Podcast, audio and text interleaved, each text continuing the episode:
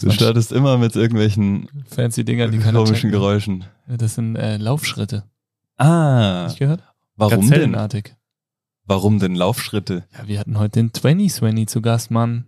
Das hat er uns gar nicht erklärt, warum er so heißt eigentlich.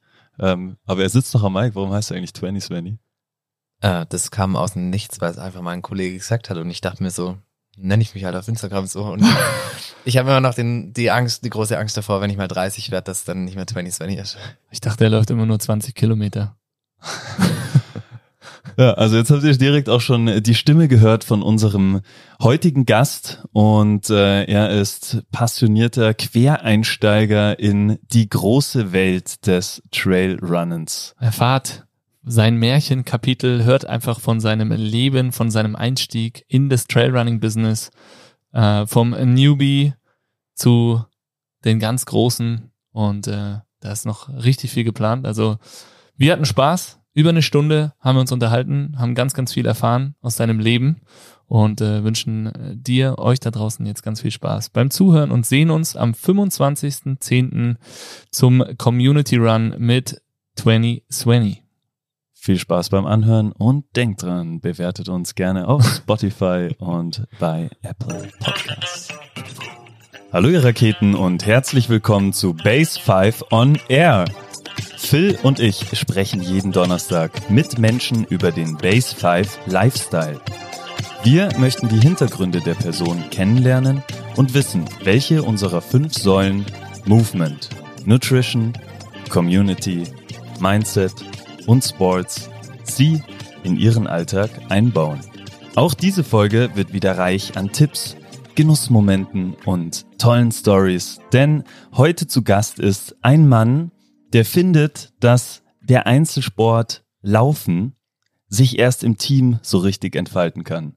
Schön, dass du da bist. Herzlich willkommen, Sven. Ja, vielen Dank für die Einladung und äh, auch ein schönes Hallo in die Runde. Sven, schön, dass du da bist. Du weißt, wie wir reinstarten in unsere Podcasts und zwar, wie voll ist deine Energierakete jetzt gerade in diesem Moment?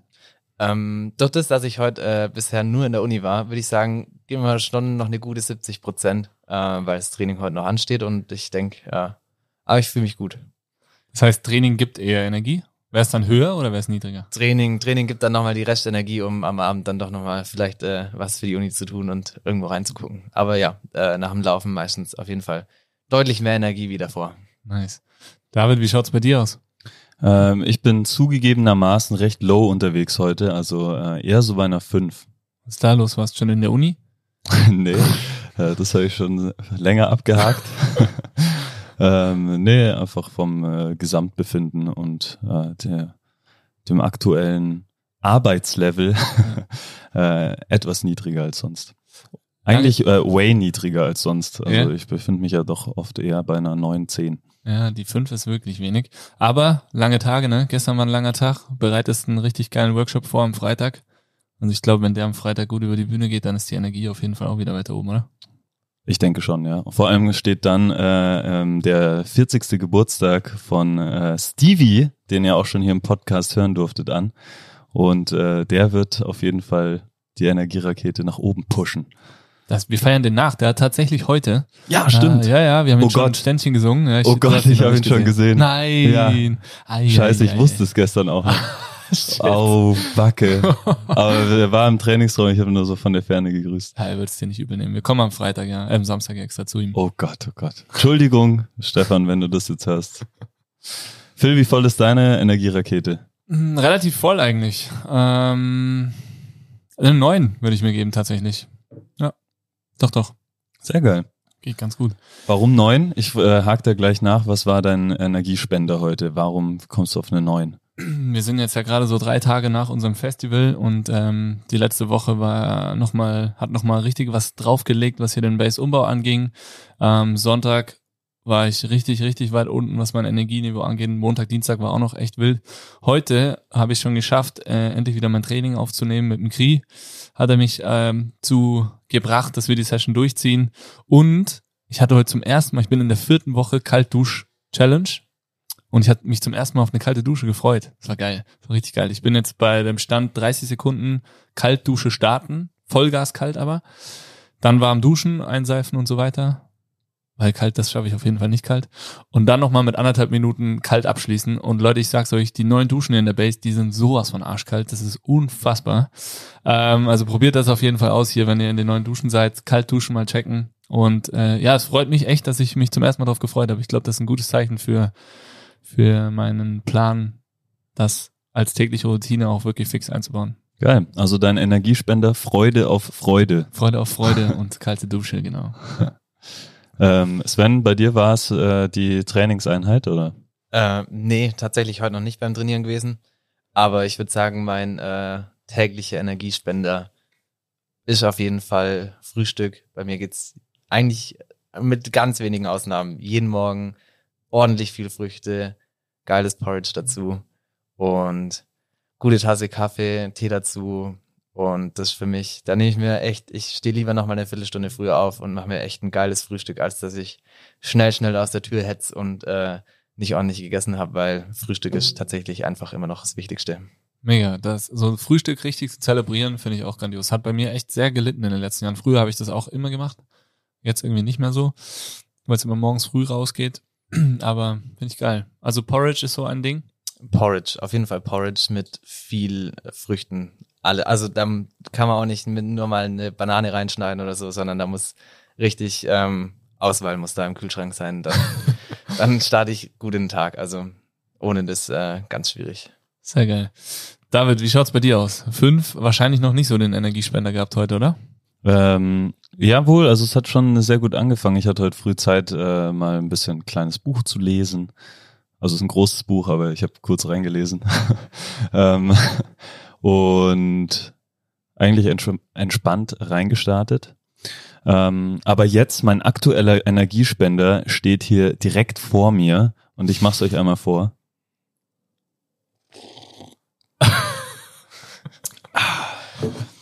Bier. Es ist kaltes Bier. Nein, dafür wär's zu früh. Nee, stimmt nicht, aber ähm, es ist einer der unserer neuen Shakes, die wir hier in der Base haben, und zwar ein Pink Rocket in der Rocket-Version, also eine größere Variante und der schmeckt übelst geil.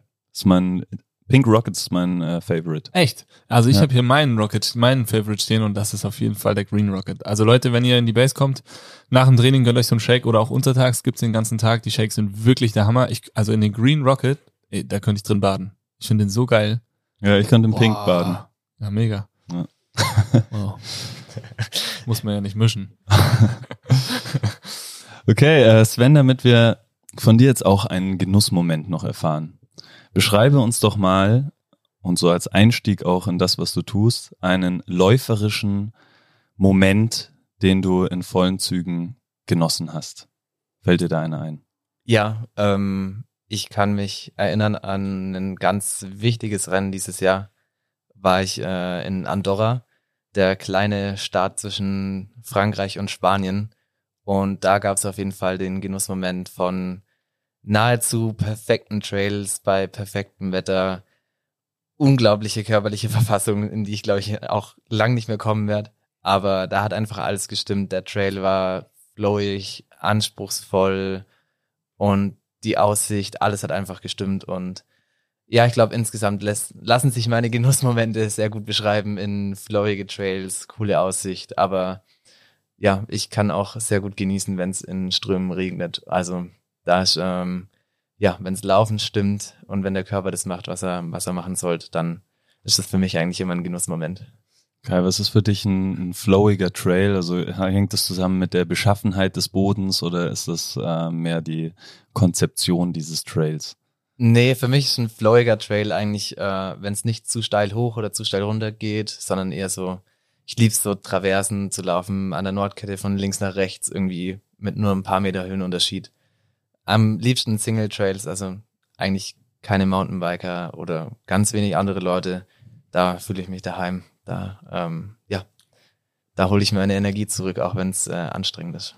Hast du da Zeit, wenn du auf so einer Traverse bist, dir auch die Umgebung anzuschauen oder nimmt man das nur so bisschen in der, in der Sphäre wahr? Ähm, natürlich konzentriere ich mich auf dem, auf dem Weg, gerade wenn es ein bisschen technischer ist. Äh, jeder schon mal umgeknackt, das, das passiert. Aber ich versuche schon möglichst viel von der Natur mitzunehmen, versuche äh, ja die Berge um mich rum aufzusaugen. Und ich glaube, wenn man zehnmal auf dem gleichen Weg läuft und zehnmal nur ein Zehntel vom Surrounding mitbekommt, irgendwann kennt man dann doch alles. Also ähm, ja, ich alle sagen auch immer, ah, warum rennst du hier so? Und du kannst es doch gar nicht genießen, aber für mich fängt der Genuss oder ist der Genuss am größten, wenn es einfach so dahin geht. Und ich ja, dann dann läuft's einfach. Geil. Was für Gefühle fliegen dir da so durch deinen Kopf, wenn du da so im Flow dahin fliegst? Da wenn ich sogar jetzt schon kriege ich so ein bisschen schwitzige Hände. Und äh, ja, da kommt für mich so, da zahlt sich das alles aus, was man sonst äh, in den Trainings, die vielleicht nicht so angenehm sind, wenn man mal auf der Bahn seine 40 Runden läuft.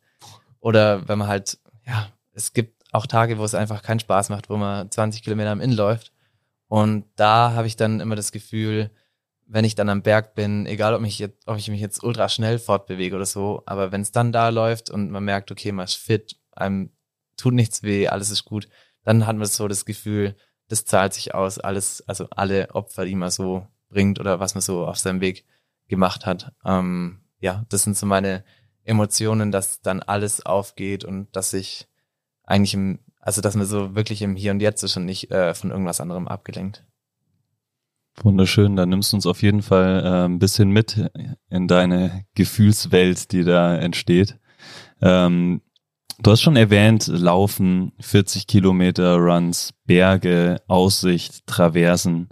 Sven, was machst du eigentlich und wer bist du?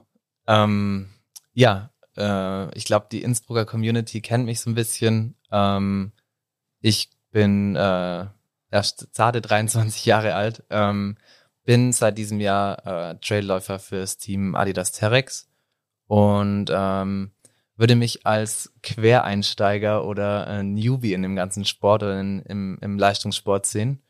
Und ja, das bin eigentlich ich. Ich lieb's am Berg rumzuspringen, lieb's äh, draußen mich zu bewegen, egal welches Wetter, egal äh, wer dabei ist. Hauptsache draußen, Hauptsache, dass man äh, eine gute Zeit am Berg miteinander hat. Egal, ob man jetzt klettert, läuft, wandert, egal.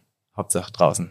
Ein Abenteurer, sozusagen. Ja, ähm, natürlich, umso strukturierter das Training irgendwann aussieht, ähm, umso weniger Zeit bleibt für Abenteuer, aber gerade jetzt in der aktuellen Situation habe ich äh, viel Zeit auch einfach mal wandern zu gehen. Oder was, immer sagt man Trail laufen, äh, da läuft man nur am Berg, aber man wandert auch tatsächlich sehr, sehr viel. Und ja, ich genieße es jetzt gerade äh, extrem mir neue Berge rauszusuchen, neue Wege und versuche so ein bisschen äh, meine Karte um Innsbruck ein bisschen zu füllen, um noch ein paar Berge zu, zu erkunden. Strebst du danach, ähm, mehr Berge zu erkunden oder was ist so das, wonach ein Trailrunner strebt? Ähm, natürlich ist äh, ja mein größtes Verstreben, Rennen zu gewinnen oder namhafte Rennen oder immer namhaftere Rennen zu gewinnen oder teilzunehmen, gut teilzunehmen, gut abzuschneiden. Aber ähm, ja, mir geht's eigentlich im Großen und Ganzen sind, ist es viele Training auch einfach ein Mittel zum Zweck, um an noch coolere, entlegene Orte zu kommen, sich schneller am Berg fortzubewegen, mehr da, also dadurch einfach mehr zu sehen und äh, Dinge zu machen, wo man sich so denkt, ach, darauf wäre ich jetzt gar nicht gekommen. Also gerade in ums Innsbrucker Umgebung funktioniert es wunderbar, irgendwo mit dem Bus hinzufahren und dann irgendwo zurückzulaufen, sich einen Weg zu suchen. Ähm, Beispiel war ich vor ein paar Wochen sind wir mit dem Bus ins Zillertal ganz nach Hintertux gefahren und sind äh, zurück an Patscherkofel gelaufen. Einfach da, ja, wenn ich, wenn man immer nur auf seiner Hausrunde bleibt, dann sieht man zehn Kilometer in der Runde. Und wenn man, ähm, ja, für mich ist das eine Challenge oder eine coole eine coole Herausforderung, versuchen von Punkt zu Punkt zu laufen und gerade mit öffentlichen Verkehrsmitteln. Ich bin, ich habe kein Auto oder so und ich komme überall mit Öffis hin und es klappt immer wunderbar. Und äh, ja, das ist auch was, was ich äh, sehr schätze an Innsbruck, dass man so viel verbinden kann und dadurch einfach auch viele neue Berge und neue Umgebungen äh, sehen kann, wenn man sich, wenn man sich auf solche kleinen Abenteuer einlässt. Wie planst du so eine Runde? Hintertux, Patschakofel? Also ich so im hintersten Hintertux war ich schon auch mit dem Bike schon relativ viel unterwegs auf einer Tour. Aber wie, also das hat ja schon immer ein bisschen was mit Planung zu tun, ne? Welchen Weg, oder bist du da mit Karte unterwegs? Planst du das vorab? Läufst du einfach drauf los? Mein Äh, Kompass oder wie ist das? nee, äh, mein Kompass war jetzt nicht dabei. ähm, und an den Sternen kann ich mich jetzt auch nicht orientieren. Das liegt mir nicht so. Aber ähm, nee, äh, es kommen eigentlich immer Ideen, wenn man irgendwo auf dem Berg steht, denkt man sich so, oh, wenn man zum Beispiel auf der Nordkette steht, dachte ich mir schon so oft, boah, da hinten sieht man eigentlich schon einen Olverer. So weit kann das eigentlich nicht sein.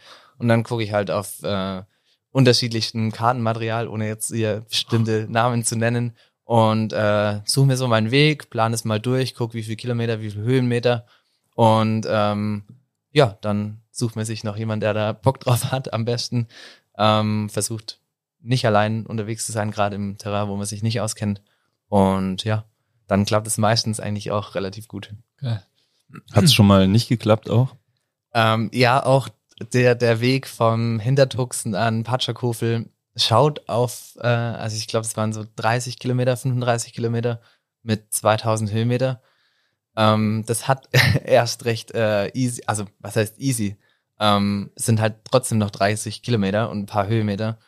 Aber dann waren wir am ersten Anstieg oben und dann stand ein Schild dran, äh, sie äh, betreten jetzt irgendwie so eine Militärzone und äh, hier werden äh, irgendwie werden hier Übungen gemacht und Sie werden erschossen. ja, ruf, ruf doch da, bevor mal, bevor ihr da durchgeht, äh, ruf doch da mal an und äh, checkt mal, ob da irgendwas ist. Und ja, dann haben wir erstmal da angerufen, dann haben sie gesagt, ja, äh, der Mann in geilem Tiroler Englisch hat uns dann äh, gesagt, dass da heute nichts ist und wir da ähm, ohne Probleme durchlaufen können. Und ja, dann äh, kam auch ein Stück, wo ich mich echt, also ich kann eigentlich gut mit Höhe und mich, ich habe mich eigentlich auch gut verpflegt, aber dann kam ein Stück, wo ich einfach auch leiden musste. Und egal, ich glaube, egal in welchem Niveau man läuft oder wie fit man ist, es werden immer Momente kommen, wo man sich so denkt, ich will einfach nur nach Hause. Und das war, das war genau so ein Moment. Und dann gab's äh, auch noch die Rettungscola. Äh, am Glungetzer, in der Glungetzer Hütte gab's noch eine Rettungscola und dann äh, haben wir es tatsächlich noch bis an Patschakofel vorgeschafft. Also es gibt auch Momente, wo es äh, nicht so gut funktioniert, aber meistens, äh, ja, wenn man sich den Umge der Umgebung gut anpassen kann und es gibt natürlich dann auch schon immer so Exit-Pläne, also wenn das jetzt nicht funktioniert hätte, bis zum Patschakofel zu kommen, wäre das eine gute Möglichkeit, irgendwie nach Matrei oder ins Wiptal so runterzulaufen und da irgendwie heim zu trampen oder dann wieder mit dem Bus irgendwie heimzukommen. Also da gucke ich schon drauf, dass es nicht so ein, äh, ja, mein letztes Abenteuer wird, weil das Wichtigste ist dann doch immer noch nach Hause zu kommen. Oder sich vom Militärpanzer abholen zu lassen. Das wäre das wär an dem Tag tatsächlich auch eine coole Möglichkeit gewesen. Sehr, sehr geil. Cool. Also ein äh, Wandersmann nur in schnell. Ah, ja. Genau. Ähm, ja, viele Leute haben Angst vom, oder ich glaube, die Einstiegshürde ins Trail laufen ist immer so, wie ich schon gesagt habe, ihr rennt doch immer und ihr lauft doch immer. Und dann sage ich immer so, nee, eigentlich gibt's für Trailrunning kein so, ein, so eine Definition. Ob das jetzt wirklich nur weil im Namen Running drin ist, heißt nicht immer, dass wir gleich laufen. Ich würde auch sagen, wenn jemand hochwandert oder runter und runterläuft oder wenn er nur durch die Stadt joggt, dann ein Stück wandert und dann wieder runter joggt, dann ist das für mich auch schon Trailrunning. Das ist nicht so ein, ja, ich halt, ich bin Sven, ich bin jetzt Trailrunner, sondern ich kann auch sagen, äh, ich bin, zu mir hat auch jemand schon mal Wanderjogger gesagt. Und ich finde, das beschreibt das Ganze ganz gut, dass man auch äh, Wanderjoggen dazu sagen kann. Oder ich würde es jetzt nicht unbedingt verwenden, aber klingt dann doch ein bisschen komisch. Klingt aber das, sexy. Äh, ähm, ja, das, ich würde sagen, ähm, einfach probieren und einfach, für, bei mir hat es auch angefangen, einfach schnell zu wandern, runter zu laufen und irgendwann kann man doch ein Stück hochlaufen und so entwickelt sich das. Ich finde es immer schwierig. Ja, ich will mit Trailrunning anfangen. Wie mache ich das? Ja. Das ist immer so ein bisschen. Und dann versuche ich den Leuten zu sagen, ja, ähm, Fang doch mal mit Wanderjoggen an. fang doch, fang doch einfach an zu wandern und trau dich. Und wenn es flach ist und du dich danach fühlst, dass du laufen kannst, dann lauf ein Stück und wenn nicht, dann wander weiter. Geil. Mega. Cool. Gibt's, ist die Trailrunning WM ein Ding, nach dem du strebst, oder ist das so nicht auf deinem Radar? Ähm, durch das, dass, man, dass ich da nicht für meine Qualifikation direkt äh, selber verantwortlich bin, sondern äh, nominiert werden muss vom Deutschen Leichtathletikverband, ähm, steht das jetzt noch nicht so auf meinem Rennkalender nächstes Jahr als ganz großes Ziel drauf. Aber ähm, ja, Juni, Juli ist auf jeden Fall auch die Saison, wo man äh, normalerweise relativ gut in Form sein sollte, wenn alles nach Plan läuft.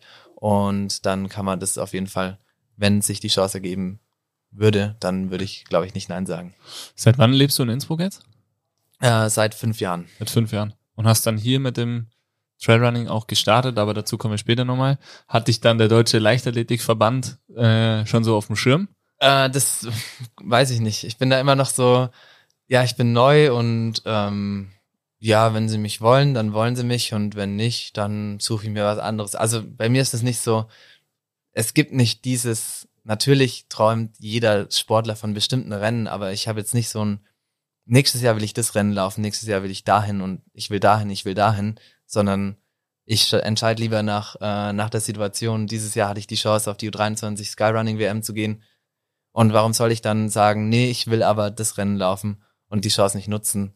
Und so will ich das eigentlich auch beibehalten. Klar habe ich langfristige Ziele, wo es in den nächsten vier, fünf Jahren hingehen soll. Aber so will ich mir eigentlich jede Saison äh, auch Zeit nehmen für Rennen, wo ich einfach sage, okay, das will ich einfach schon lang mal laufen. Und es muss jetzt nichts Exorbitantes sein. Ich will, ich muss nicht um die ganze Welt fliegen.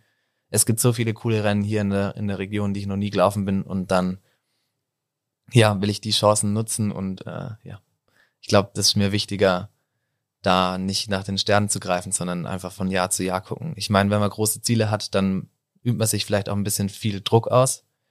Und klar, ich habe Erwartungen an mich selber, aber ich mache mir nie Druck, weil es kommt, wie es eigentlich kommt und ich, ich tue mein Bestes oder ich versuche mein Bestes zu tun und wenn es mal nicht funktioniert, dann äh, muss man nach Lösungen suchen.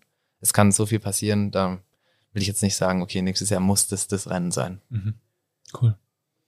Jetzt hast du uns schon von einem konkreten Abenteuer vom Hintertuxer zum Patschakofel erzählt, hast äh, auch abenteuerliche Sachen noch vor.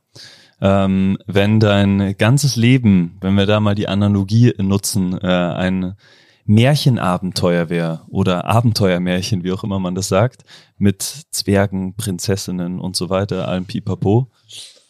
Welche Überschrift hätte dein aktuelles Kapitel? Ähm, ich glaube, äh, dass wenn in, äh, in der großen Welt des Trailrunning würde ich das so beschreiben, weil es einfach für mich äh, so extrem schnell ging, dass ich tatsächlich von meinem, also klar, ich es ging so schnell, dass ich mein erstes Rennen gewonnen habe und dann meinen ersten Ausstatter und jetzt bin ich bei Adidas und erst als ich jetzt hier, äh, als ich dann das ganze Adidas-Team kennengelernt habe im Frühjahr, war mir dann so der Umfang von dem Ganzen bewusst und deshalb will ich sagen, ja, der kleine Sven in der großen Trailrunning-World, weil äh, ja, es, es reden immer noch so, also ich kenne mich jetzt schon besser aus, aber am Anfang war es so, ja, und da kommt der und der und das, das und das und ich stehe so daneben und denke mir so, ja, es schaut nett aus und der läuft bestimmt auch gern. Oh. und ich kann das so ganz viele, ganz viele, also die wichtigen kennt man ja immer, aber dann, dann kommen halt Leute und ich denke mir so, ja, kenne ich nicht. Und dann sagen die anderen, ja, und der war schon da und da und hat das und das gemacht. Und ich denke mir so, ja, äh, ist bestimmt auch ein sympathischer Typ und äh, ja, er, er läuft halt und vielleicht läuft er schneller wie ich, aber im Prinzip äh, machen wir alles das Gleiche. Vielleicht auch nicht. Vielleicht ja. auch nicht. Das, das, ist immer dahingestellt. Das, das ist meistens oder war äh, über viele, viele Rennen immer noch mein Vorteil, dass ich äh, mich in, zwar in die erste Reihe gestellt habe, aber niemand wusste, wer das jetzt ist. Ja. Und äh, davon habe ich oft äh, auch ein bisschen profitieren können, dass ich ähm, ja nicht der bin, auf den alle gucken. Mhm. Spannend. Gibt so Gibt's immer mehr solche ja, so Fanboy-Momente von Fans der Trailrunning-Szene, wo ich sage, okay, diese, diese Szene von Athleten, die man einfach kennen muss oder die man einfach kennt, wächst die sehr stark? Was hast du denn da für ein Gefühl? Ähm, ja, es gibt, ja, klar, der, der Sport wächst extrem. Man sieht auch, dass äh, viel, also die gerade die Läufernation schlechthin, Kenia, ähm, die fangen auch an und merken auch, dass im Trailsport, äh, dass es ein angesehener Sport ist und dass man nicht nur auf der Straße oder auf der Bahn laufen muss. Und äh, da würde ich schon sagen, dass die Szene extrem wächst, aber es gibt nach wie vor große oder ja ganz große Namen äh, wie Kilian Jornet, der jegliche Rekorde bricht. Ähm, ja, ich glaube, die die Liste der Ikonen wächst natürlich ein Stück weit und ähm, ja, aber jeder sollte, sollte seine Chance haben, sich zu beweisen. Und ich äh, würde jetzt nicht die Leute als Ikone bezeichnen, weil sie das oder jenes Rennen äh, gewinnen, sondern für mich gehört da auch immer noch was ganz anderes. Also für mich gehört da auch eine charakterliche Eigenschaft Ja. dazu, dass die Leute den anderen Menschen den Sport näher bringen können oder insgesamt für die Szene was tun und nicht nur exorbitant gut sind. Also das macht für mich nicht eine Ikone aus oder äh, jemand, für, zu dem man aufschauen müsste.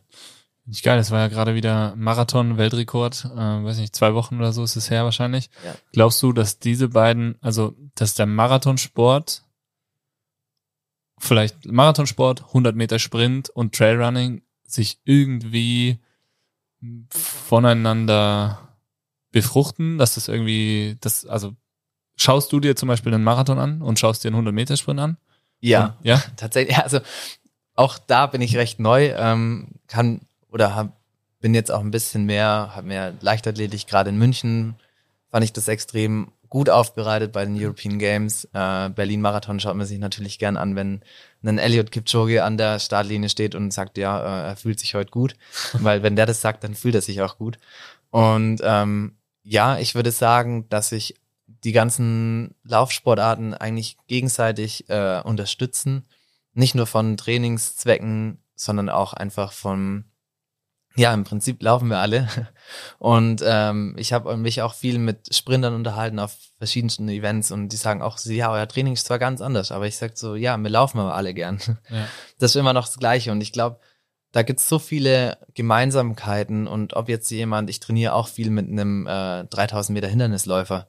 Und ob, jetzt, ob er jetzt Hindernis läuft und ich Trail, aber wir können alle voneinander profitieren. Das heißt, im Krafttraining, wo ich vielleicht von 100 Meter Sprintern profitieren kann, wo ähm, jemand anderes, der, keine Ahnung, der kann dann damit nicht umgehen, wenn ein Stein am Weg liegt oder eine scharfe Kurve zu laufen oder so jetzt als blödes Beispiel. Aber ich glaube, wir können, wir können alle, egal in welcher Hinsicht, sei es Training, sei es Mindset, sei es egal was, können wir immer voneinander profitieren. Und deshalb finde ich das auch immer spannend, mich mit anderen Leuten aus anderen Sportarten zu unterhalten.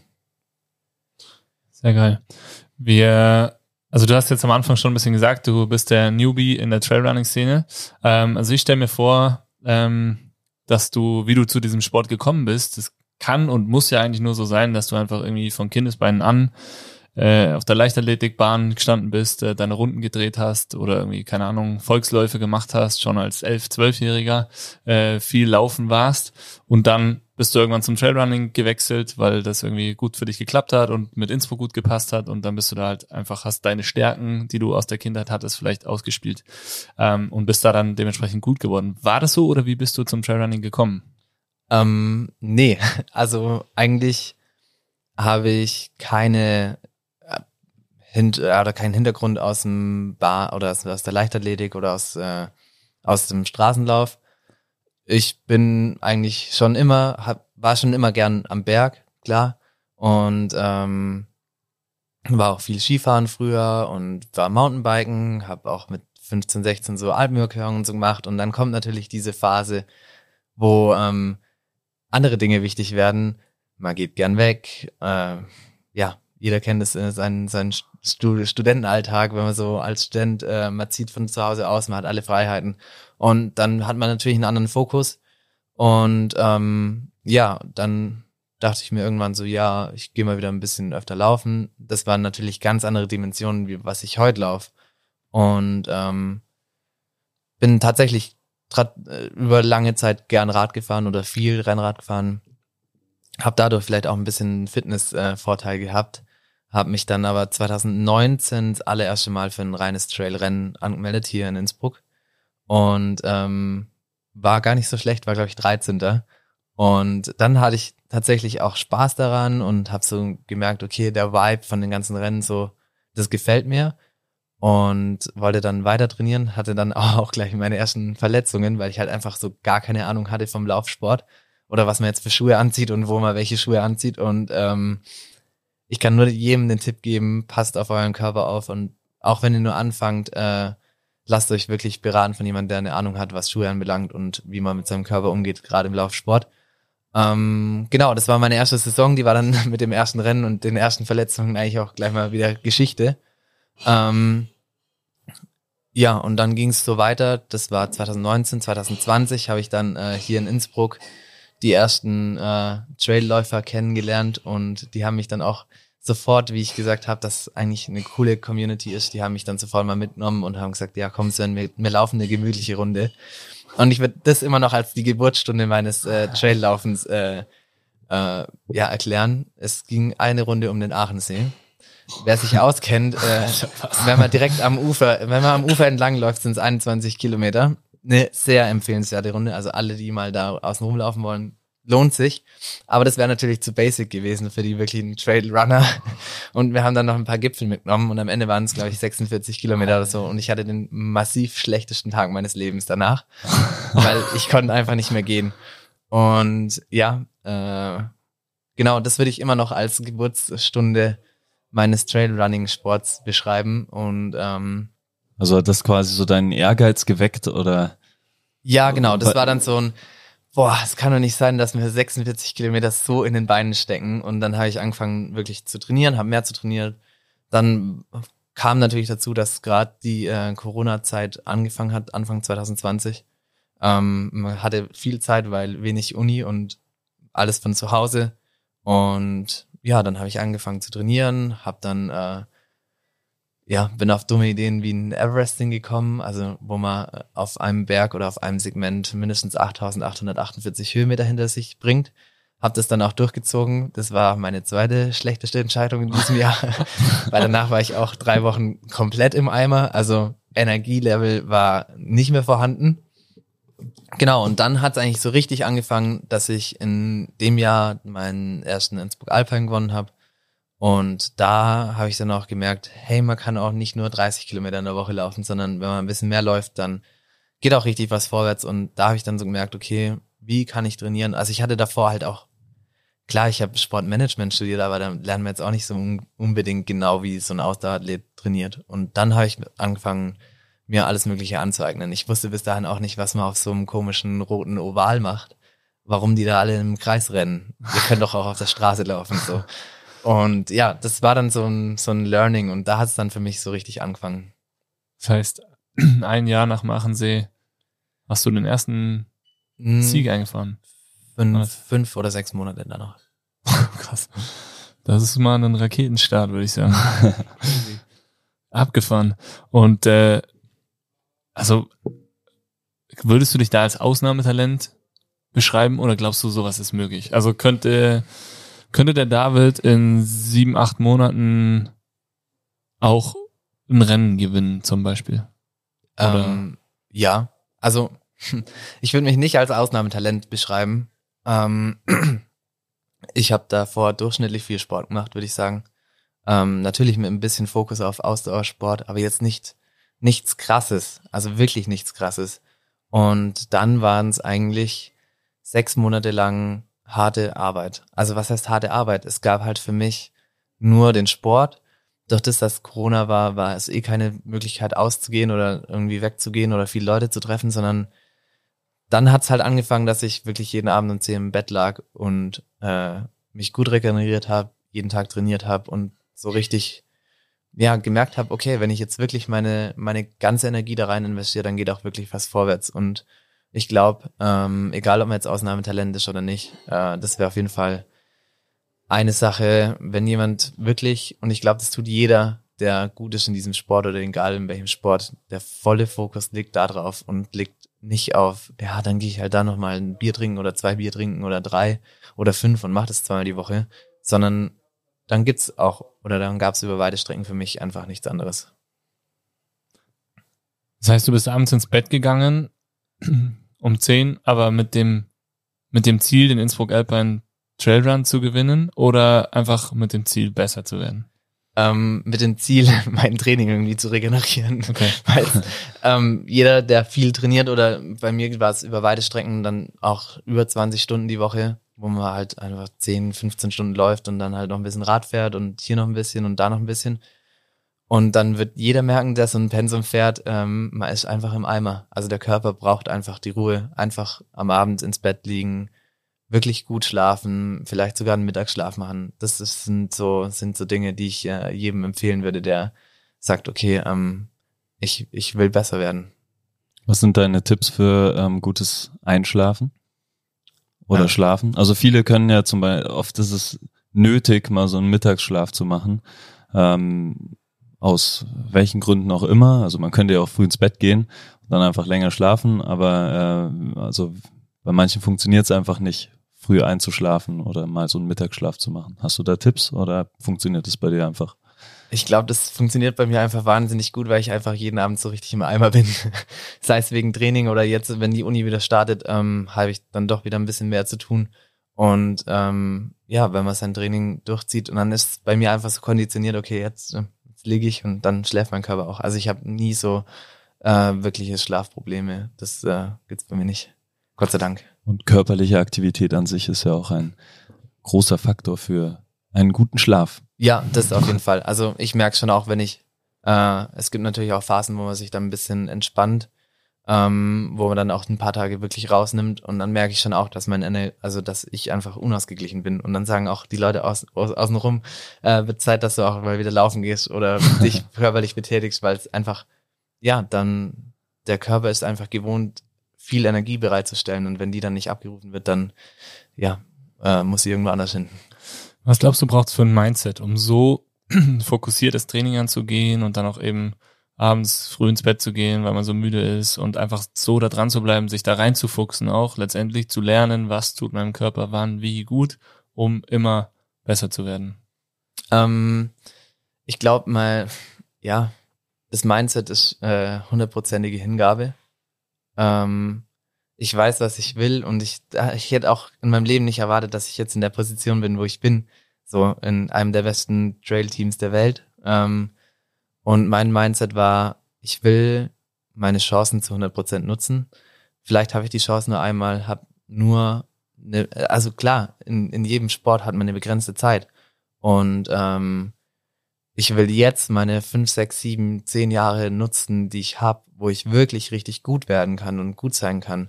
Und ich will das Beste aus meinem Körper rausholen. Und ich glaube, genau das ist mein Mindset. Und dafür, ja, da kann ich dann auch jeden Tag aufstehen und arbeiten oder hart an meinem Körper arbeiten, an meiner Leistung arbeiten. Mein, ich muss ja auch meinen anderen Kram erledigen. Ich muss auch in die Uni gehen, so ist nicht.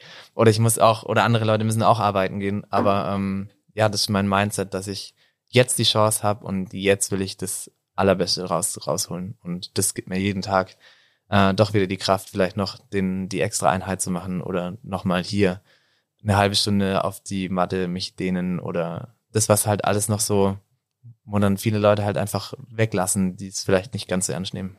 Ist das schon immer so bei dir? Also aus der Jugend auch schon, dass du, wenn du Chancen hattest oder irgendwas angegangen bist, dass du da voll fokussiert warst und voll dabei warst? Schule oder weiß nicht. ja, in der Schule war es vielleicht noch ein bisschen was anderes. Aber ähm, ja, auch während der Studienzeit würde ich sagen, dass ich viele Chancen äh, immer genutzt habe. Also sei es im, im ja im Sport, eben im Trailsport dann oder auch zur Arbeit. Ich habe auch schon für verschiedenste Marken irgendwas gemacht oder habe hier mal gearbeitet, da mal gearbeitet, habe immer versucht, das Maximale rauszuholen. Also immer für mich gab es nicht, eine Chance liegen zu lassen, sondern lieber nochmal dann die extra Stunde arbeiten oder die extra Stunde und das mitnehmen. Einfach, ja, mitnehmen, was geht. Wie kriegt man da auch, also du bist ja jetzt da schon Quereinsteiger in der, in der Szene, hast du auch selber gesagt. Wie kriegt man da überhaupt erst den Mut dazu, ähm, in so eine etablierte oder bestehende neue Sache einzusteigen? Es kann ja auch ein Job sein oder ein, ähm, ein anderer Sport, dass man sich traut, da wirklich auch sich so reinzuhängen. Ähm, ja, schwer zu erklären, aber für mich war es so, mein, mein Hintergedanke war es nie, ich will einen Sponsor haben oder sowas, sondern ich habe einfach mal geguckt, was ich aus der Situation machen kann und habe dann einfach trainiert und habe immer so von, von da nach da mich gehangelt und ich hatte nie die Absicht, damit Geld zu verdienen oder ähm, Profi zu werden oder was weiß ich. Und ich glaube, das ist ganz wichtig, dass man, wie ich vorher schon gesagt habe, dass man so, ein, so eine grobe Richtung hat, aber trotzdem sehr spontan und eben jede Chance nutzen kann, weil ich hätte, wie gesagt, ich hätte es mir nie ertrauen, dass ich jetzt hier bin. Und ähm, ja, für mich war das immer so, ich hangel mich von dem einen zum anderen. Und ähm, wenn man, glaube ich, immer an dem großen Bild arbeitet, dann hat man oft das Gefühl, es geht nichts weiter. Oder wenn man so kurzfristige Ziele hat, sich aufs nächste Rennen vorbereitet, dann hat man immer das Gefühl, ja, okay, man wird besser, hier passiert was. Und ich glaube, das ist der, der ganze Zauber daran, dass man klar das große Bild sieht, aber immer an kleinen Etappen arbeitet und sich damit dann auch belohnt, wenn was funktioniert. Sehr schön. Wir gehen in ein Thema, was mir heute Morgen irgendwie eingefallen ist. Ich habe, äh, ich weiß nicht, wie es euch geht, aber ich war ein abartiger Lance Armstrong-Fan früher. Ähm, selber war ich bis im Mountainbiken, war ich nie so im Rennrad-Game drin, aber wenn Tour de France war, so dann war bei mir alles anders irgendwie. Da war ich so richtig hyped. Ich habe von Jan Ulrich 97, glaube ich, alle Zeitungsartikel, 97 war das, wo der gewonnen hat, zum ersten Mal alle Zeitungsartikel ausgeschnitten, habe die gesammelt, habe dann natürlich diesen Jan Ulrich Lance Armstrong Zweikampf gefeiert und verfolgt ohne Ende, dementsprechend natürlich auch diese Krankheitsgeschichte so verfolgt und fand den Typ einfach immer geil. Äh, das hat sich natürlich ein bisschen geändert in den letzten Jahren, ähm, nachdem was dann alles aufgetaucht ist. Und äh, ich denke, ihr könnt es euch vorstellen, ich spreche das Thema Doping an. Ähm, ich kam drauf, weil Lenzer, ich habe ein Interview gesehen bei, bei Instagram irgendwie, wo er, wo er jemanden nennt, der bei uns trainiert hat, den Björn Riley aus dem Track VD-Team und irgendwie kam ich nur so darauf und dachte, krass, irgendwie, ich habe so richtig, da schlagen so zwei Herzen in meiner Brust. Ich denke manchmal so, ach krass, Alter, den Typ fand ich so geil und hab den echt habe den so gefeiert und echt alle Bücher gelesen, alles, was er hatte. Und ähm, jetzt werde ich fast, wenn ich nur seinen Namen höre, werde ich so ein bisschen wütend. Ähm, deswegen bin ich aufs Thema Doping gekommen. Ähm, ist dieses Thema präsent in der Trailrunning-Szene oder noch, noch gar nicht? Ähm, für mich wurde das erst das erste Mal richtig klar, dass es ein großes Thema ist, als ich eben im Sommer in Andorra war weil äh, natürlich eine offizielle Weltmeisterschaft und da steht dann auch ein Dopingzelt. Ähm, da gibt's die Regelung, der erste muss immer und dann aus den Top 10 werden halt zwei oder drei ausgewählt, zufällig und die müssen dann auch äh, zum Dopingtest. Ähm, für mich selber war das so, wir machen einen Sport, in dem nicht unbedingt um viel Geld geht. Also im Vergleich zu Fußball oder anderen Sportarten, wo es natürlich auch ums Geld geht, also wo Leute damit um die Runden kommen müssen und vielleicht immer mehr wollen. Aber für mich war es so, im Trailsport gibt's so wenig zu holen, dass den großen Einsatz von Doping eigentlich nicht wert ist. Ähm, jetzt gestern kam auch ein äh, Bericht darüber, dass der Gewinner von Sierra Sinal, einem sehr bekannten Trailrennen in der Schweiz, äh, positiv auf zwei verbo verbotene Substanzen getestet wurde. Und das war dann auch so ein großer Aufschrei auch in den sozialen Medien, dass ähm, und da kann ich mich den ganzen Stimmen nur anschließen, dass es sehr schade ist, dass so ein Einzelfall vielleicht die ganze Sportart einfach ein bisschen ins falsche Licht rückt und dass wir alle für den Sport so viel geben und ähm, wie gesagt, das ist kein Sport, wo man reich wird. Aber wir, wir opfern tatsächlich oder viele opfern ihr ganzes Leben in diesen Sport. Und dann ist gerade für die Leute schade, die versuchen auf legale äh, Weise sich äh, zu seinen zu ihren Höchstleistungen zu bringen und äh, genauso sehe ich das auch, dass man ja man wenn es irgendwann nicht mehr geht, weil man nicht mehr besser wird, dann muss man das einsehen. Ich glaube, also das ist eine extrem harte Einsicht, aber ähm, dann zu verboten sind verbotenen Substanzen oder äh, Techniken zu greifen, wäre für mich keine keine Möglichkeit und für mich beschreibt einfach Trailrunning immer noch diesen diese Freiheit von Laufen am Berg ohne Zwänge. Es es ist nicht, dass es im Traillauf heißt es vielleicht Marathon, aber Marathon im Traillauf ist nie 42,195 Kilometer, sondern das ist dann ungefähr ein Marathon. Und für mich ist das immer so noch so eine freie Sportart und dass dann solche, solche ähm, ja, Lasten aus dem Radsport oder sowas dann in diesen Sport überschwappen, ähm, hätte ich gehofft, dass nicht passiert. Und wie du sagst, ähm, Phil, dass wenn's, äh, wenn dann mal so einen äh, Fall auftritt, dass es dann gleich so einen ganzen, ganzen Schatten über den ganzen Sport wirft. Und ähm, man merkt ja heutzutage noch im Radsport Leute, die sich da nicht so viel. Äh, ich bin auch ein unglaublicher Radsportfan und habe auch alle viele Bücher von Lance gelesen und ähm, ja, das wirft tatsächlich auch äh, noch so lange Zeit hinterher, fast schon über 20 Jahre her. Und es wirft immer noch so ein Licht auf den Sport und ja, ich hoffe, dass es so äh, nicht im Trailsport sein wird. Sport wird natürlich größer, wird immer bekannter und ähm, ja, irgendwie Prestige ist dann doch auch oftmals äh, mindestens genauso wertvoll wie irgendwie Geld. Äh, und dann, und dann geht's natürlich in die Richtung. Das heißt, ihr habt aber momentan noch nicht, dass du dich irgendwie melden musst bei einem Verband und so diese ganzen Aufenthaltsorte. Bist du jetzt hier beim Podcast und jetzt könnte die Tür aufgehen und du musst äh, pinkeln gehen, ob du kannst oder nicht. Das, äh, das passiert noch nicht oder ist das auch schon der Fall? Nee, ähm, ich krieg das immer nur mit äh, von tatsächlich anderen Leuten, die halt im DLV irgendwie Marathon laufen oder auch von den Skitour- und Bergsteigern, die müssen das immer in ihrer App eintragen. Und dann denken wir so, ja, Gott sei Dank mache ich nur Trailsport. So. Ja, mal schauen, wie lang noch. Ja, eben, mal gucken, wie, mal gucken, wie lang das noch ist und äh, welche Instanzen da dann prüfen. Und ich glaube, im, im generellen, ja, es ist schwer zu sagen, ob der Sport extrem sauber ist oder nicht, aber ähm, durch das, dass er doch sehr naturverbunden ist, würde ich sagen, ähm, ja, oder habe ich, habe ich die große Illusion, dass es nicht das große Problem ist? Ja, man kann es nur hoffen, ja. glaube ich. Wie schaut denn so dein, dein Leben eigentlich fernab des Trailruns aus?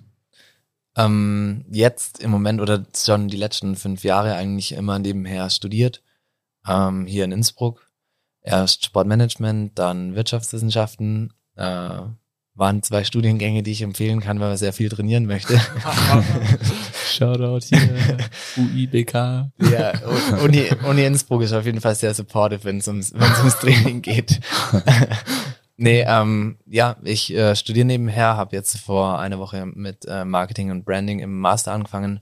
Und ähm, ja, das ist äh, mein zweites, zweites Standbein, habe auch zwischendrin immer wieder gearbeitet und ähm, ja, für mich ist es auch wichtig, dass mich mein, also dass ich nicht 24-7 über den Sport nachdenken muss. Ähm, Gerade wenn ich jetzt in die, Uni, äh, in die Uni gehe oder was für die Uni tun muss, dann ist es immer ein, ein willkommener, ja, ein willkommener Rest einfach auf den Kopf, weil man sich dann nicht ständig Gedanken drüber machen muss, ah, jetzt kann ich noch was essen und dann kann ich doch noch mal trainieren gehen und ähm, ja, die rennen nächstes Jahr, sondern dann ist man auch einfach mal so ein bisschen weg davon und gerade äh, in den Phasen, wo es gut läuft, dann trainiert man natürlich gern und äh, ist gern auch immer auf Rennen oder sonst irgendwo.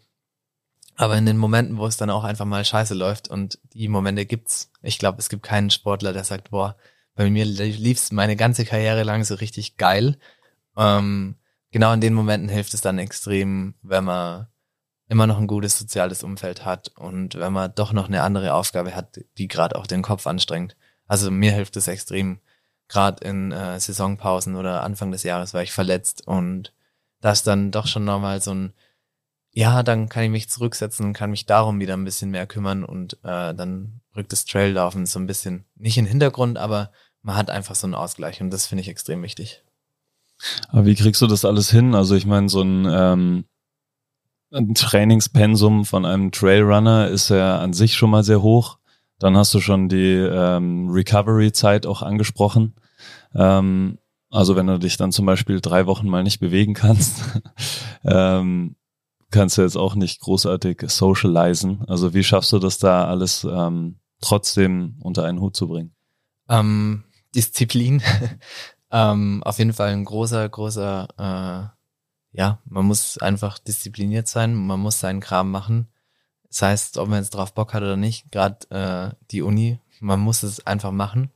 Und äh, bei mir gibt's dann halt, wie gesagt, dann ist es halt einfach gut durchgetaktet. Dann geht man halt trainieren, dann macht man was für die Uni, dann äh, kümmert man sich, dass man sich gut erholt, gut isst und dann trainiert man nochmal, dann gibt's noch was für die Uni und dann geht man ins Bett.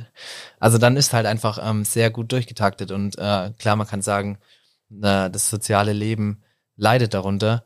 Ähm, aber jeder, der in einem Sport gut vernetzt ist oder in einem äh, Leistungssport ist, wird merken, dass sich das soziale Umfeld irgendwann dem Sport äh, nähert und dass man einfach viele Freunde hat, die den gleichen Sport ausüben oder gerade jetzt, äh, ob man jetzt Triathlet ist oder Bahnläufer oder Trailläufer, ähm, es gibt ganz viele Leute, die halt äh, laufen gehen müssen oder laufen gehen und dann trifft man sich halt äh, statt auf zwei Bier auf zehn Kilometer und kann sich da dann ein bisschen socialisen. Also äh, das soziale Leben, was, also ich will mich jetzt nicht als unsozialen Menschen be bezeichnen. Ähm, klar, man muss einfach äh, Prioritäten setzen. Manchmal hat man mehr Zeit, manchmal weniger. Und ich glaube, äh, der Laufsport ist nicht extrem zeitintensiv, wie jetzt zum Beispiel angesprochene Radsport. Aber man muss sich schon disziplinieren und hat jetzt nicht so viel, also in Wochen, wo viel los ist, habe ich jetzt nicht so viel Leerlaufzeit, wo ich mir sage so, ja, jetzt lege ich mich aufs Sofa für drei Stunden und tippe ein bisschen an meinem Handy rum. Kleine Tage gibt's, aber ja, je nachdem, wie viel zu tun ist, äh, grenzen die sich auch stark ein. Das ist wahrscheinlich das, was wir äh, auch am Anfang dann schon ganz, äh, ganz am Anfang angesprochen haben, ähm, dass du findest, dass der Einzelsport Laufen ähm, sich erst im Team entfaltet. Oder spielt es damit rein? Ja, ähm, also man denkt, also im Endeffekt an Tag X müssen wir alle füreinander alle einzeln kämpfen. Wir stehen alle allein an der, an der Linie und können uns nicht anschieben oder so. Aber ähm, gerade jetzt im neuen Terex oder jetzt im Terex-Team zum Beispiel ist halt der Teamgedanke schon extrem, würde ich sagen. Oder gibt wenige Teams, wo es so gelebt wird. Also ähm, wenn man jetzt mal alle Teamcamps und was es sich mitnimmt, dann schafft man es schon so sechs bis sieben von zwölf Monaten im Jahr ähm, im Team zu sein. Und dann muss natürlich auch, äh, also ja, wir verstehen uns schon auch alle extrem gut. Und gerade äh, wenn die Rennen länger werden, dann brauchen wir ja auch immer ein Support-Team, wer verpflegt einen. Und dann springt natürlich das Team ein oder auch wenn es ums Training geht. Also ich habe keinen Trainer zum Beispiel. Und ähm, wenn ich, wenn ich merke, okay, irgendwie mir fehlt irgendwas oder ich weiß nicht weiter, ich brauche ein Training oder so, dann kann ich immer in, in meinem Team fragen. Dann habe ich sofort drei oder vier Leute, die sagen, ja Sven, mach mal das oder mach mal das oder hast du das schon mal ausprobiert?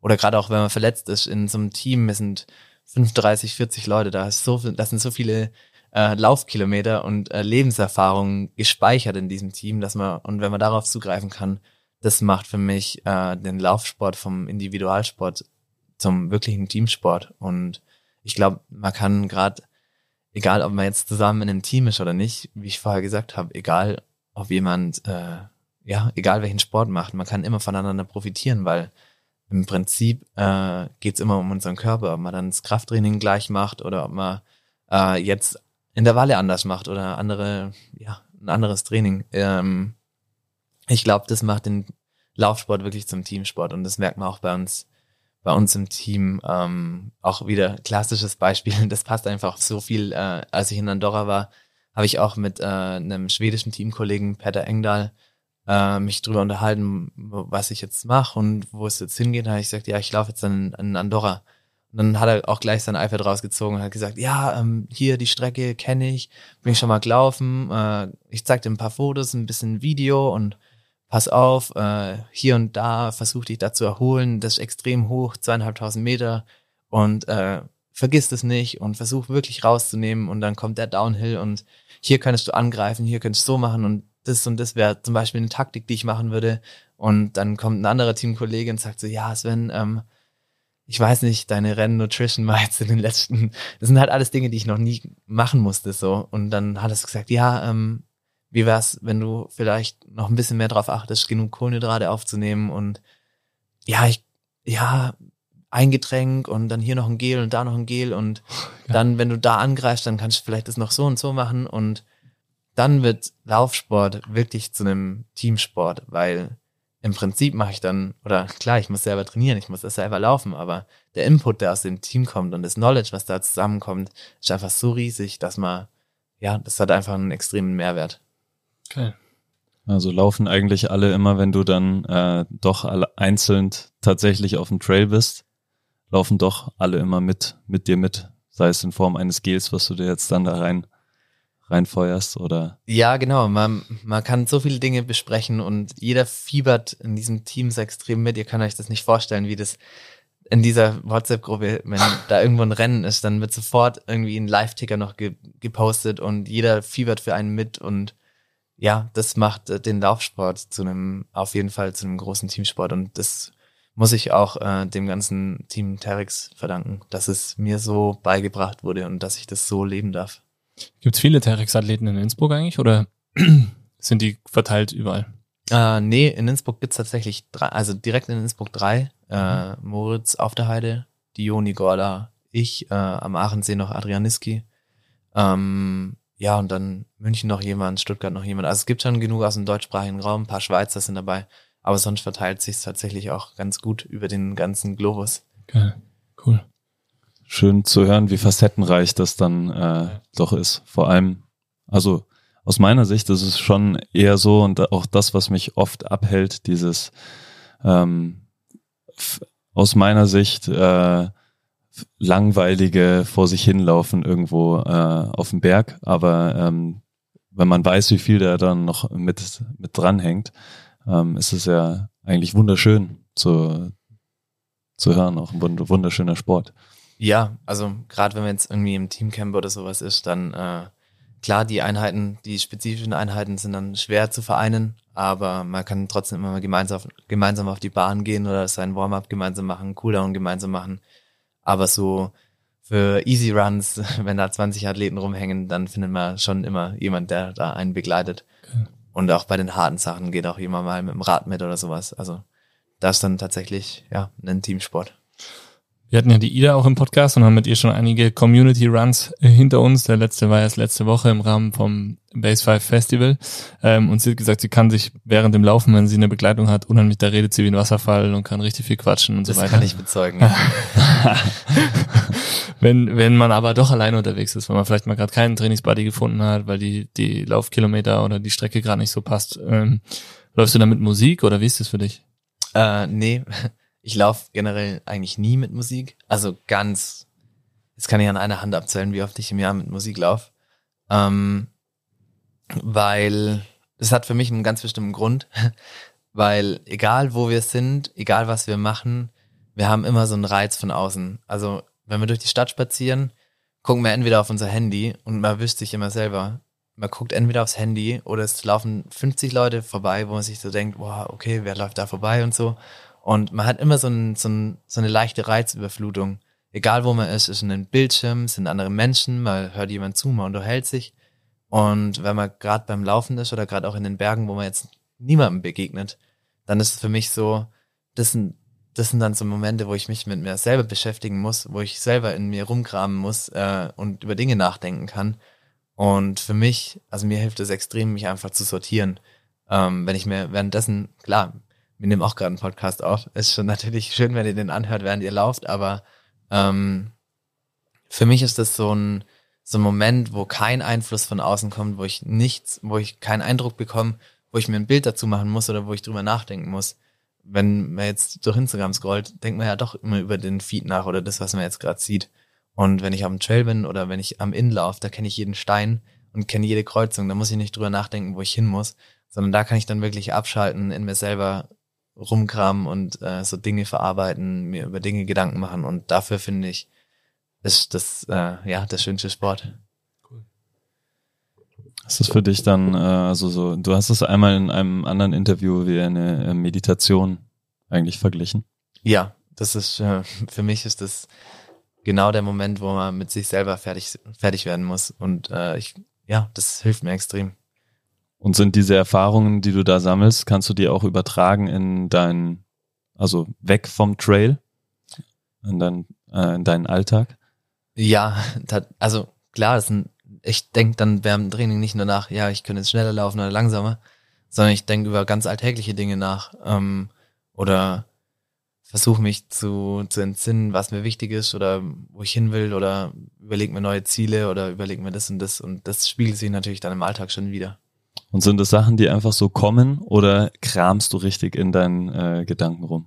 Ähm, es gibt Tage, wo man so ein bisschen mehr ausarbeiten muss, gerade wenn man jetzt wieder in der Uni, viele neue Leute und so, da gibt's dann vielleicht leichter was und an anderen Tagen läuft man so durch die Gegend und denkt überhaupt gar nichts nach. Und dann kommt auf jeden Fall irgendwann aus dem Nichts wieder ein Gedanke, wo man sich so denkt, ach ja, stimmt eigentlich.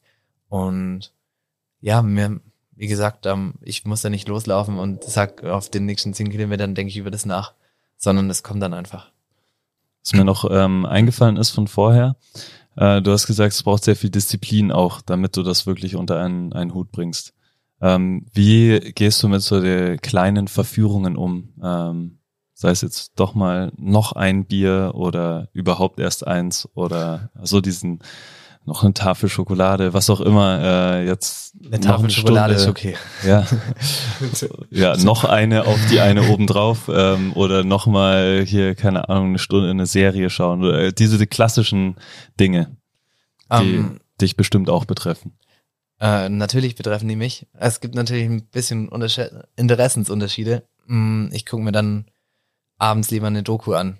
Also ich gucke eigentlich jeden Abend eine Doku. Das heißt, es ist 20 Minuten oder eine Stunde. Aber ich gucke mir viel lieber eine Doku an als eine Serie, weil bei einer Serie habe ich oft das Gefühl, jetzt habe ich mir was angeguckt, dass ich mir was angeguckt habe, so dass ich Netflix aufgemacht habe. Aber wenn ich mir eine Doku angucke über einen bestimmten Sportler oder einen bestimmten Sport oder es muss nicht mal Sport sein, Natur, was weiß ich, dann denke ich mir so, ah ja, dann habe ich ja doch noch ein bisschen was gelernt. Und dann haben wir erstens nicht so ein schlechtes Gefühl und zweitens kann man da echt auch einfach ja viel, viel lernen und äh, wie du sagst, für kleine Verführungen. Also ja, wenn ich richtig Bock auf ein Bier habe, dann trinke ich auch ein Bier. Das ist mir eigentlich ziemlich egal. Und wenn ich Bock auf eine zweite Tafel Schokolade habe, dann esse ich auch eine zweite Tafel Schokolade. Aber solange unterm Strich ähm, für mich das alles stimmt und dass, dass es im Einklang ist, ist das äh, überhaupt kein Problem. Und ich will mich nicht dazu zwingen, bestimmte Dinge auf bestimmte Dinge zu verzichten, weil erst wenn man drauf verzichtet, entwickelt man über die lange Sicht so einen krassen Heißhunger auf irgendwas. Wenn man sich verbietet, ich gehe das nächste halbe Jahr nicht weg, dann gibt's genau den Moment, wo das halbe Jahr rum ist und man sich so denkt, boah, geil, endlich kann man wieder so richtig weggehen. um es jetzt nicht auszuschmücken. Aber ihr kennt es, also ich glaube, das kennt jeder, dass wenn man sich was verbietet, ja. dass erst darüber dann so ein Heißhunger oder so ein extremes Verlangen äh, entsteht. Und deshalb äh, gibt eigentlich nicht so viele Dinge, die ich mir wirklich verbiete. Ähm, wenn ich dann wirklich Bock auf ein Bier habe oder auf eine Tafel Schokolade oder noch eine sechste Ruhe Nussschnecke, ähm, dann hole ich mir die und dann ist es auch gut. äh, mich würde interessieren, ob das jetzt, also du bist 23, du bist echt noch sehr jung, sehr fokussiert, sehr klar, ob, ob das der Typ Sven ist oder ob das die, also ob dieser, dieser Sport dich dazu so gemacht hat, so, so straight zu sein oder die Kombination. Das fände ich mega spannend. Also, vielleicht kann man es gar nicht sagen, vielleicht weißt du es auch nicht, ich weiß es nicht. Ja, die, die Kombination, würde ich sagen. Ähm, wie ich vorher schon gesagt habe, ich habe äh, ganz, also fast immer jegliche Chance genutzt, die ich nutzen konnte, habe äh, alle möglichen Jobs und Dinge ausprobiert und habe nie oder bin ganz schlecht äh, Nein zu sagen zu bestimmten Dingen und will eigentlich immer immer was dazulernen und ähm, ja, ich glaube, das bin Typs, wenn schwierig zu beschreiben, aber äh, spontan, flexibel und immer immer eigentlich für alles für alles offen. Und äh, ja, ich würde mich jetzt auch nicht als den den klassischen Profiathleten, weil ich hatte auch immer so krasse krasse Berührungsängste zu Leuten, die in irgendwas extrem gut sind und zu fragen so, ja, und wie machst du das und so? Und jetzt sehen manche andere Leute mich als jemand an, nur weil ich halt ein bisschen mehr laufe, dass ich so, dass ich so ein anderer Mensch bin, aber im Prinzip sind doch alles einfach nur Menschen und man muss auf einen einfach zugehen und das ist mir ganz wichtig, dass, dass es auch immer so bleibt. Cool, ja, das ist sehr, sehr schön und sehr, sehr wertvoll auf jeden Fall. Wir hatten gerade letzte Woche, jetzt weil es so präsent ist, äh, unseren ersten äh, Base 5 on Air on Stage äh, Podiumstalk mit Dr. Christian Fink und mit Alex Kilde und ich finde, das waren, dieser Abend hat wieder so gezeigt, so egal ob der Typ da sitzt, die Maschine vor dem Herrn mit Silber und Bronze um den Hals, äh, irgendwie neun Monate nach einer Knieverletzung und der beste Knieoperateur wahrscheinlich weltweit, der morgen vielleicht von Toni Groß angerufen wird, damit er sein Knie operiert oder wem auch immer. Ähm, die sitzen da und du kannst dich einfach so bodenständig mit denen über alles unterhalten und die geben auch so ihre Gedanken, Ideen und, und Werte frei. Und ich glaube, das macht am Ende aus, ob du, ja, in Summe nicht nur erfolgreich, sondern auch einfach als sympathischer Kerl angesehen wirst oder eben, oder eben vielleicht nur als erfolgreich. Genau, also ich glaube und ich hoffe, dass es auch so rüberkommt, dass ich immer ein zugänglicher Typ bin und dass man wegen allem auf mich zugehen kann. Cool, ja. Ist auf jeden Fall hier in dieser Folge rausgekommen und ich glaube, ähm, ist auch klar, wenn wir am 25. Äh, Oktober nämlich äh, den Community Run gemeinsam machen. Ähm, natürlich wird es noch viel, viel mehr Infos geben, aber da kann man einfach ganz locker mit dir rennen gehen. Ähm, wir hatten das ja schon mal, du hast schon den einen oder anderen Community Run auch bei uns geleitet, äh, super spontan. Großes Dank da, da schon mal auf diesem Wege auf jeden Fall. Und äh, ja, ich freue mich mega drauf, weil es war bis jetzt immer so, dass egal ob mit dir oder mit Ida, die Community Runs äh, einfach entspannte Läufe waren mit richtig spannenden Tipps und Tricks rund ums Trailrun. Ich weiß noch, wo du auf einmal da angegast bist beim Downhill und dann ein paar Tipps gegeben hast. Das war geisteskrank, wie du an uns vorbeigeflogen bist. Aber atemberaubend, das so zu sehen und dann diese Tipps auch zu bekommen. Ähm, deswegen, äh, alle, die das hier hören und dann auch auf jeden Fall davon lesen und hören werden, kommt auf jeden Fall dahin. Äh, man kann Schuhe testen, man Man kann mit dir laufen gehen, man kann mit dir, man kann dir Fragen stellen und einfach eine gute Zeit verbringen. Und äh, das ist das, was irgendwie diesen Trailrun auch, finde ich, so, diese Trailrunning-Sportart so ausmacht. Ja, dass man, es ist wie, wie eine große Familie, ob man jetzt gegeneinander läuft, wenn der Startschuss fällt und wenn man über die Ziellinie kommt, dann kann man doch, äh, also in meinen Augen immer offen miteinander reden. Ja. Und äh, ja, genau, am 25.10. Dienstagabend äh, können eine Runde mit mir laufen. Wir können auch richtig Tech Talk, Nerd Talk über Schuhe machen und über alles mögliche andere. Ähm, genau, da freue ich mich auf jeden Fall drauf. Mega geil. Dann äh, würden wir jetzt zum, zum Ende hin noch gerne von dir äh, ein, unsere Top 5 hören. Und zwar, was sind deine Top 5 Tipps für Leute, die wie du in was auch immer Späteinsteiger sind? Ähm, Tipp eins bleibt ihr selber. Das ist, klingt immer so und sagt auch immer jeder, egal wo man hingeht, bleibt be yourself und was weiß ich, aber tatsächlich bleibt einfach euren Werten treu und äh, das wäre mein allergrößter Tipp. Versucht euch nicht durch eine Sportart oder durch bestimmte Leute in einem Sport oder in egal was in der Musik zu Handlungen gezwungen zu fühlen, die ihr eigentlich nicht seid. Ähm, das ist Tipp eins. Tipp zwei ist, ähm, ja, man muss hart arbeiten. Äh, es kommt niemandem zugeflogen, egal was er gut kann, egal äh, wie gut er ist. Es wird, also es wird einem einfach nichts geschenkt, gerade im Sport und im Ausdauersport nicht. Ähm, genau, Tipp drei. jetzt muss ich, jetzt muss ich schon überlegen. Ähm, mein Tipp drei ist vielleicht ein bisschen mehr äh, laufspezifisch, äh, dass man auf seinen, oder insgesamt äh, sportspezifisch, dass man auf seinen Körper hören sollte. Egal wer einem seinen Trainingsplan schreibt, egal wer einen trainiert, ähm, ihr müsst selber noch fühlen, tut es meinem Körper gerade gut, was ich mache, oder ist es gerade eher ein bisschen kontraproduktiv. Fühle ich mich schlecht und gehe einfach trainieren, weil es auf meinem Trainingsplan steht oder dass meine Wochenkilometer passen. So, jeder Läufer kennt diese Zwänge. Ähm, das wäre mein Tipp drei, dass man auf seinen Körper hört und dass man sich, ähm, ja, dass man sich auch Verletzungen oder einen Schnupfen oder was weiß ich eingesteht und sagt, okay, jetzt muss ich langsam machen, jetzt muss ich rausnehmen oder ich muss das verändern. Ähm, Tipp vier geht vielleicht darin über, dass man ähm, sich immer Hilfe von außen holen kann, soll. Wenn es nicht läuft, äh, geht zu jemand, äh, der sich auskennt damit. Sei es, äh, wenn es im Training nicht mehr läuft, gehe ich zu meinen, äh, gehe ich zu meinen Teamkollegen oder gehe zu einem Trainer. Und äh, auch wenn irgendwas, wenn ihr merkt, okay, mein Knie tut weh oder so, dann kommt zum Beispiel in meinem Kniefall, kommt in die Base 5 und dann, oder geht zu einem guten Physiotherapeuten, der euch sagt, okay, ähm, hier, hieran liegt's und ihr müsst daran arbeiten. Ähm, der fünfte Punkt, äh, ja, train hard. Es ist, äh, ja, ich wiederhole mich, glaube ich, ein bisschen, weil ich nicht so viele Tipps auf Lager habe, aber ähm, im Endeffekt, äh, ja, wer, wer hart und viel arbeitet und viel trainiert, äh, das zahlt sich aus und das ist nicht, äh, nicht so gemeint, dass jemand, der jetzt gerade anfängt zu laufen, auf einmal 150 Kilometer in der Woche laufen sollte, weil das hält der Körper nicht aus, das hält mein Körper auch nicht aus, ähm, so, so eine Steigerung, sondern ähm, harte Arbeit ist für mich nicht nur dann in der Zielsportart, sich, äh, sich so richtig zu knechten, sondern dehnt ihr euch so zweimal die Woche, dreimal die Woche, macht ihr euch ordentlich warm oder geht ihr zwischendrin mal noch Radfahren oder Schwimmen oder Crosstraining oder was weiß ich, sondern das, das sind alles so äh, Dinge, die die meisten nicht sehen. Viele, ihr könnt mir auf Strava folgen, alle meine Läufe werden hochgeladen. Aber was dahinter noch passiert, da denke ich mir dann immer so, ja, das interessiert eh niemanden. Aber ähm, ich gehe nicht laufen, ohne mich warm zu machen. Also da gibt's immer 20 Minuten Warm-up wo ich ein bisschen stretch, wo ich ein bisschen mobilisiere und gerade wenn irgendwas wehtut oder gerade äh, nicht so gut ist, dann mit dann Fokus drauf gelegt. Ähm, und das ist für mich die harte Arbeit, eben das, was außerhalb dieser Zielsportart passiert. Regeneration, Aufwärmen, so Dinge, die halt nicht so, wo man nicht so direkt sieht, das macht einen schneller, sondern das sind die wichtigen Dinge eigentlich.